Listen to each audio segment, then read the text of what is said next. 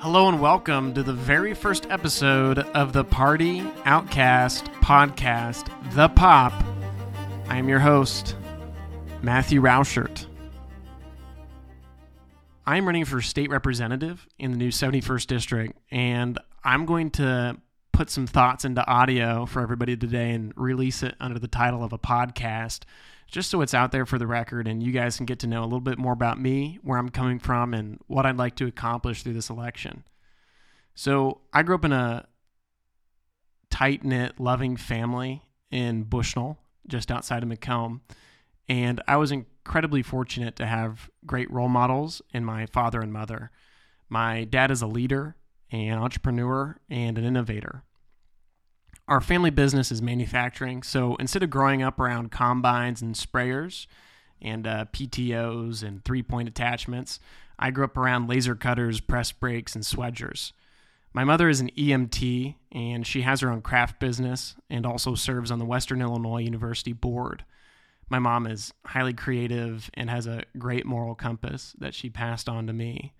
They raised me with conservative Christian values, and I live those values today. I grew up in church, but truly began my walk at 19. I am married to an incredible lady, Emma. She helps with the elderly, volunteers, is enrolled in college, and tolerates me in her free time. So she's a very busy lady. We don't have any kids yet, but we have plenty of dogs in the meantime to make up for it. To be exact, we have four dogs, a pig, some chickens, two cats, and I think Emma ordered some ducks and turkeys for the spring in my professional life, I've been fortunate to try my hands and get comfortable with quite a few things. I'm a hands on learner, I'm ambitious to learn, and I'm very driven to explore. And that has led me through many skills, trades, and roles in the past few years. I'm proficient with engineering CAD and CAM software. I'm comfortable using audio, video, and graphic design software. And in the past six months, while running my campaign, I've developed software for political campaigns in a few different states. So essentially, I'm a nerd and I love working. I'm a workaholic. I outsource nothing that my campaign does. I'm a big fan of um, keeping things internal, and I'm not a big fan of spending my political campaign investors' money on political firms and consultants that are a fifth as competent and 10 times more expensive than their private sector equivalents. And I know this because I've been in the private sector. And from building our campaign website and designing our flyers, we can only stay competitive if we do it all ourselves. So we're glad to do it. And I tell you all this so that you can catch errors and suggest edits and suggest changes to anything you see on our campaign flyers, website, anything like that. Because I want you to be proud of what's in our campaign because soon it's the campaign that's going to go up against the opposition and it's going to win and I want you to be proud of every aspect of it. I also have a deep passion for working with tools. My wife might tell you that I have a machine and tool addiction, and she might be right. I love wood cutting, um, cutting timber, woodworking, construction. I've spent hundreds of hours, probably thousands of hours actually, laying block and tuck pointing and hanging drywall. And like every man and woman listening to this that has sanded drywall, I know that the masks the tyrant stuck on our kids do not work. Um, if they can't stop drywall, something that you can see in the air, then they cannot stop a microscopic airborne illness. So I encourage anyone who hasn't already sanded drywall with one of those cheap handout in Walmart, wear alone in your car if you're a leftist who watches CNN masks. Um, I encourage you to dry, uh, sand some drywall with one of those and see how you feel about it afterwards. And, you know, I'm not kidding. I think we should even try to get JB Pritzker to sand some drywall with a disposable mask. I think it would both educate him on the ineffectiveness of the mask and maybe he would lose some of the weight while he's at it doing some physical labor. I mean, come on. The guy's a, a walking comorbidity and he could both learn a lot and uh, become a little bit healthier from sanding some drywall. I am joking around, but I shouldn't be. This is not a time for jokes. 120,000 people left our state last year. Crime, taxes, corruption, CRT in our schools, big tech, censorship, the CCP, election fraud, a decaying economy, rising gas prices, crushing income taxes. We are in the fourth quarter of a battle to save our state and save our nation. Our world history is a story of oppression, dictatorship, and consolidated power. America is an exception, it's an anomaly. Liberty, freedom, and our republic is God's greatest gift to this earth. And as we all know, freedom is not free. Never would I have imagined that in my lifetime I would see a Western democracy mobilize laws designed to fight terrorism against their own people in order to make them comply with a vaccine that was rushed through clinical trials to fight a virus that kills less people than obesity and drugs. I mean, look at what is going on in America. Look at what is going on in Canada. If we don't wake up, what is going on in Canada will come to America. And the people listening to this, you're probably awake. And our nation and state at large, they're waking up. But bear in mind, I said I didn't think I would see that in my lifetime. And I am only 22 years old. The portion of my generation that is awake, they're scared.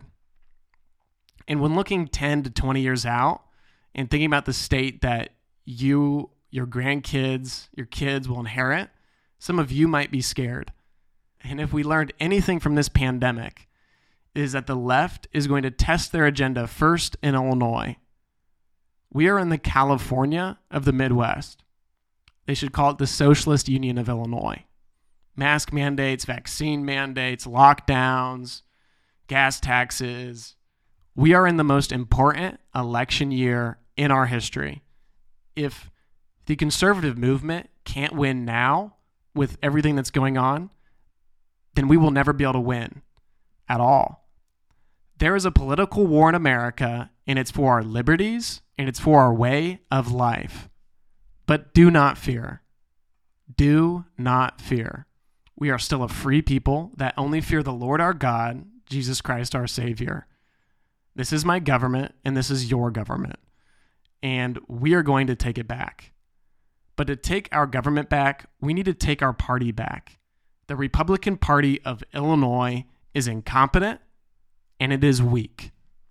You know, we have an incompetent party when our leadership thinks a Democratic pro choice mayor is the best Republican that we have for governor. Incompetence. The best Republican we have for governor happens to be a Democrat. That's how you know our party's incompetent. And you know our party is weak when there is only a handful of reps and senators that stand up to it or stand up for anything at all. When the mask mandates were at their peak, we only had a handful of senators and state reps that stood up to it. And the rest, they said comply. Wear your effing mask, to quote from a few. I am running to bring in a new era of our party in this area. We are going to build an efficient and effective party that has the fortitude to fight for freedom, values, and common sense. And it is that simple. We don't need to send geniuses to Springfield and DC to solve our problems. Our leaders need to love freedom, they need to share our values of family and faith, and they need some common sense. And that's what I want to talk about before I'm done with this common sense, because it is not all that common as we know. Taxes. We need to lower income taxes and eliminate the gas tax. It's common sense the Republicans that voted for the gas tax need to be ostracized from our party and run out of their seats because that is common sense. We elected you to not raise taxes, but there are many Republicans who voted for the gas tax and the income taxes. It's common sense, folks. Education. Parents are the primary stakeholder in their children's education, and our legal system needs to reflect that. A parent going to a school board meeting to display rightful and righteous outrage is not a terrorist. They're a parent who deserves answers and deserves accountability from their school district and from their government. And that is common sense. Masks should have never touched our children, and a vaccine mandate should never touch our children. It's common sense. Corruption. If we're going to be the party that fixes corruption, then we need to fix our party's corruption. If a county clerk claims to be a Republican and knowingly accepts money from Mark Zuckerberg's organizations to run our elections, they need to be ostracized from our party to never return because it is common sense.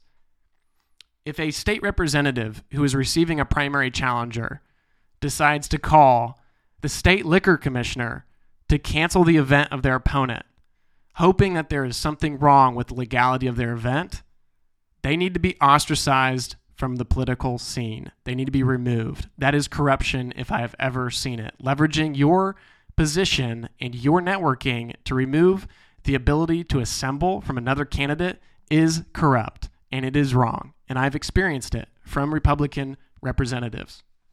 They've tried to cancel our events. Luckily, we uh, we play things by the book here. Nothing's uh, against the law about what we're doing. So, good luck. And that is common sense, folks. We need to stop talking about term limits to get elected and start honoring term limits once elected. If you promise as a representative that you're only going to serve three terms because you believe in term limits, then you need to honor that. Don't run for a fourth term. That's common sense. And when someone commits to radio that they're only going to serve three terms and we know about it, we need to make them keep their promise because that's common sense. Lead by example, keep your word. It's common sense.